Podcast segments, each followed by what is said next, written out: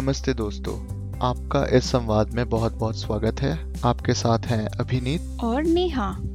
Corona महामारी के चलते ऐसे कई वीडियोस आजकल देखने को मिलते हैं जिनमें आमतौर पर ट्रैफ़िक भरे रोड्स खाली खाली से दिखते हैं। ये दृश्य अच्छे ज़रूर लगते हैं परंतु हमें ये भी याद रखना होगा कि ये एक अदृश्य शत्रु के खिलाफ हमारी लड़ाई की है।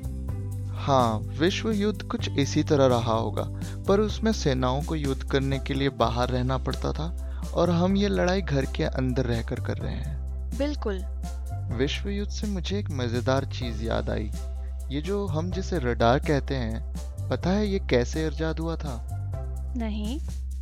द्वितीय विश्व युद्ध के दौरान एक ऐसी अफवाह उड़ी थी जिसमें कि अंग्रेज़ों को यह यकीन हो गया था कि जर्मन्स ने खतरनाक हथियार बना दिया जिसको डेथ रे के नाम से जाना जाने लगा जिससे कि दुश्मन को दूर से ही मारा जा सकता था। अंग्रेज़ों ने अपने वैज्ञानिकों को इस पर शोध करने को कहा और हो सके तो अपना खुद का डेथ रे बनाने के लिए भी कहा। सर रॉबर्ट वॉटसन वॉट और उनके सहयोगी वैज्ञानिकों ने शोध के चलते इतना तो स्थापित कर लिया कि ऐसा हथियार बनाना नामुमकिन है किसी भी देश के द्वारा। और फिर? उन्होंने साथ ही साथ इस शोध के चलते ये ज़रूर पाया कि रेडियो वेव्स की मदद से आने वाले विमानों का पता लगाया जा सकता है। बस फिर क्या था? इसी से हम जिसे रडार या radio detection and ranging technology कहते हैं, उसका आविष्कार हुआ 1935 में। इस रडार के कारण अंग्रेज़ जर्मन विमानों का जल पता लगाकर उनको गिराने लगे।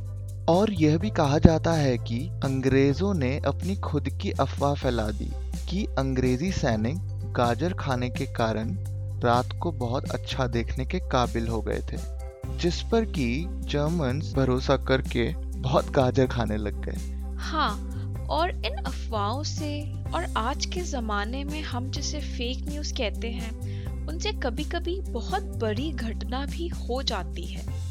जैसे कि 23 अप्रैल 2013 को एसोसिएटेड प्रेस के हैक्ड अकाउंट से एक फेक ट्वीट किया गया, जिसमें व्हाइट हाउस में धमाके होने की और बराक ओबामा की घायल होने की बात की गई। सिर्फ़ उस एक ट्वीट के चलते विश्व भर के वित्तीय बाजारों में अस्थिरता आ गई और स्टैंडर्ड एंड पुअर्स 500 नामक इंडेक्स ने तेरह हज़ार करोड़ डॉलर गवाया। लेकिन अच्छी बात यह है कि जल्द ही इस फेक न्यूज़ का भांडा फूट गया और बाज़ार फिर से ऊपर आ गया। और इसीलिए अभी के नाजुक समय में हमें इस बात का ध्यान रखना चाहिए कि हम ऐसे अफवाहों से और फेक न्यूज़ से दूर रहें। वैसे विश्व युद्ध हो या कोविड 19 जैसी महामारी इन परिस्थितियों के दौरान कुछ ऐसे निर्णय लिए जाते हैं जो सामान्य समय में अकल्पनीय लगे। हाँ जैसे कि कई देशों में अभी कार निर्माताओं को वेंटिलेटर बनाने में मदद के लिए निर्देश दिए जा रहे हैं। वैसे कार निर्माताओं का वेंटिलेटर से क्या ताल्लुक है? दरअसल ऐसी आपातकालीन स्थितियों में यह तो पता ही है कि प्राथमिकता क्या होनी चाहिए।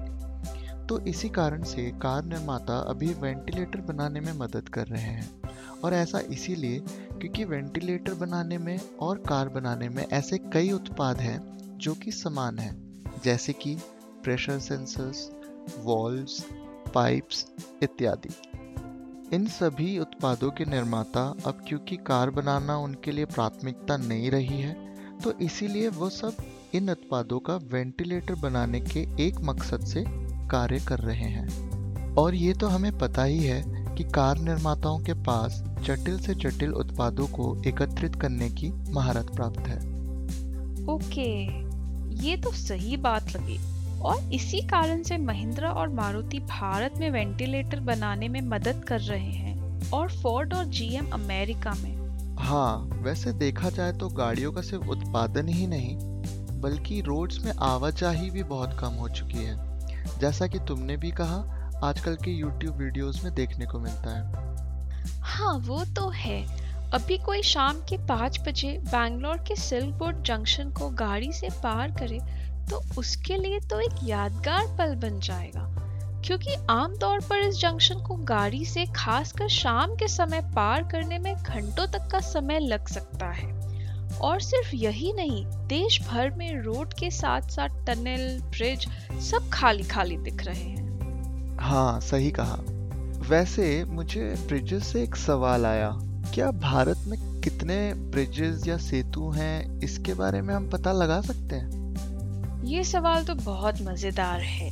अच्छी बात यह है कि 2016 में ही हमारे माननीय परिवहन मंत्री श्री नितिन गडकरी जी ने इंडियन ब्रिज मैनेजमेंट सिस्टम, यानी कि आईबीएमएस का उद्घाटन किया, ताकि भारत के ब्रिजेस का एक डेटाबेस बन सके और ब्रिजेस की रेटिंग की जा सके।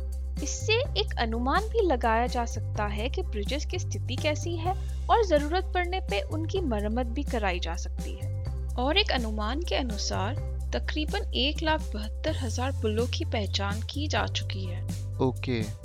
वैसे तुम्हें पता है भारत का सबसे लंबा ब्रिज बिहार के कच्ची दरगाह और बीदापुर के बीच में बन रहा है और उसकी 2021 के अंत तक बनकर तैयार होने की उम्मीद है। हाँ और फ़िलहाल का सबसे लंबा ब्रिज असम और अरुणाचल प्रदेश को जोड़ता हुआ ढोला और सादिया के बीच बना हुआ है, जिसे भूपेन हजारिका सेतु भी कहा जाता है। भूपेन हजारिका भारत के सर्वोच्च सम्मान भारत रत्न प्राप्त करने वालों में से एक हैं। और इतना ही नहीं, उन्हें भारत सरकार द्वारा दी जाने वाली सभी नागरिक पुरस्कार द्वारा सम्मानित किया गया है। भारत में केवल चार ही व्यक्ति ऐसे रहे हैं, जिनको ये सारे पुरस्कार मिले हैं। सारे पुरस्कार यानी भारत रत्न के अलावा पद्मश्री पद्म भूषण और पद्म विभूषण भी। ये तो बहुत गर्व की बात है। हाँ और उनका जन्म 8 सितंबर 1926 में आसाम के सादिया में हुआ था। वही सादिया जो ढोला से जुड़ा हुआ है भूपेन हजारिका सेतु के द्वारा। उन्होंने 10 साल की उम्र से ही गाना लिखना और गाना शुरू कर दिया था। उनकी प्रतिभा ज़्यादा दिन छुपी नहीं रही और असम के प्रसिद्ध निर्देशक ज्योति प्रसाद अग्रवाल की फ़िल्म, इंदिरा मलाती में, सन उन्नीस में उन्हें गाना लिखना और उसे स्वयं गाने का मौका मिला। और यहीं से वह एक बेहतरीन गीतकार, संगीतकार और गायक के रूप में उभर कर आए। उनके कई गाने जो उन्होंने सिर्फ़ तेरह साल की उम्र में लिखे थे नए भारत और नए असम की सोच को दर्शाते थे। इसी से ये भी पता चलता है कि वे अपने बचपन से ही कितने विचारशील थे। फ़िल्म और संगीत उद्योग में प्रसिद्ध होने के बावजूद उन्होंने अपनी शिक्षा के प्रति रुचि कम नहीं होने दी। अपने बीए और एमए की पढ़ाई समाप्त करने के बाद गुवाहाटी के ऑल इंडिया रेडियो में काम करने लगे, जिसके दौरान उन्होंने अपने पीएचडी की तैयारी भी जारी रखी। सन उन्नीस में न्यूयॉर्क के कोलंबिया यूनिवर्सिटी से स्कॉलरशिप का न्योता मिलने पर वे अपने आगे की शिक्षा के लिए अमेरिका चले गए।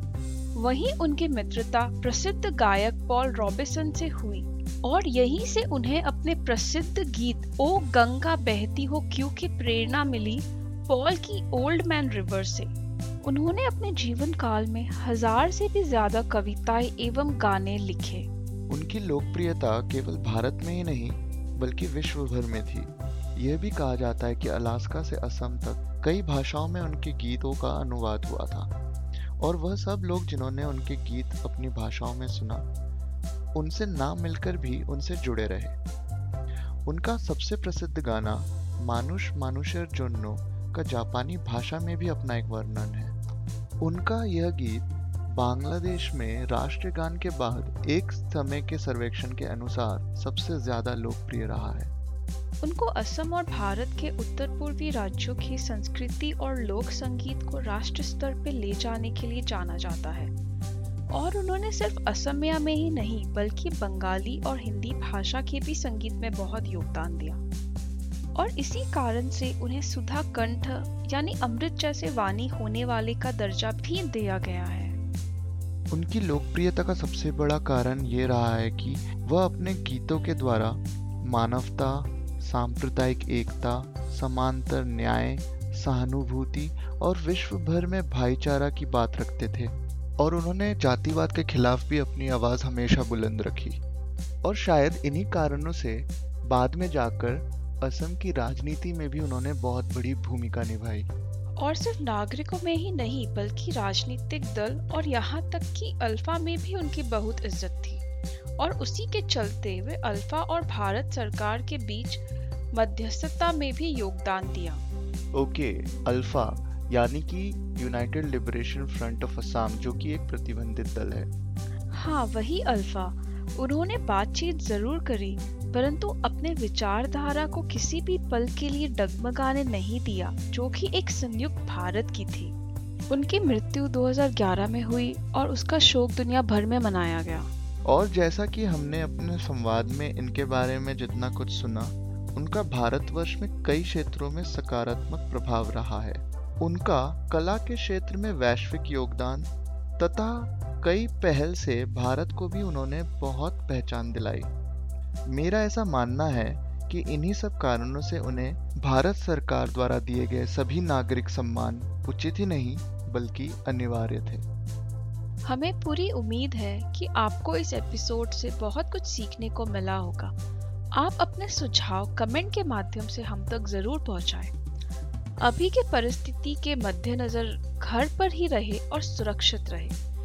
डॉक्टर, नर्स, स्वास्थ्य कर्मचारी सफ़ाई कर्मचारी पुलिस और बाकी के सभी फ्रंटलाइन वर्कर्स का सहयोग करें और उनका सम्मान करें।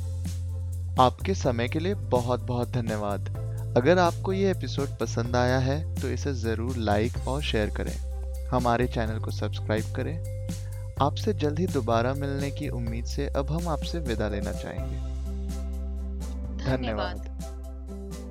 संगीत है केविन मैकलॉड का ऑन माई वे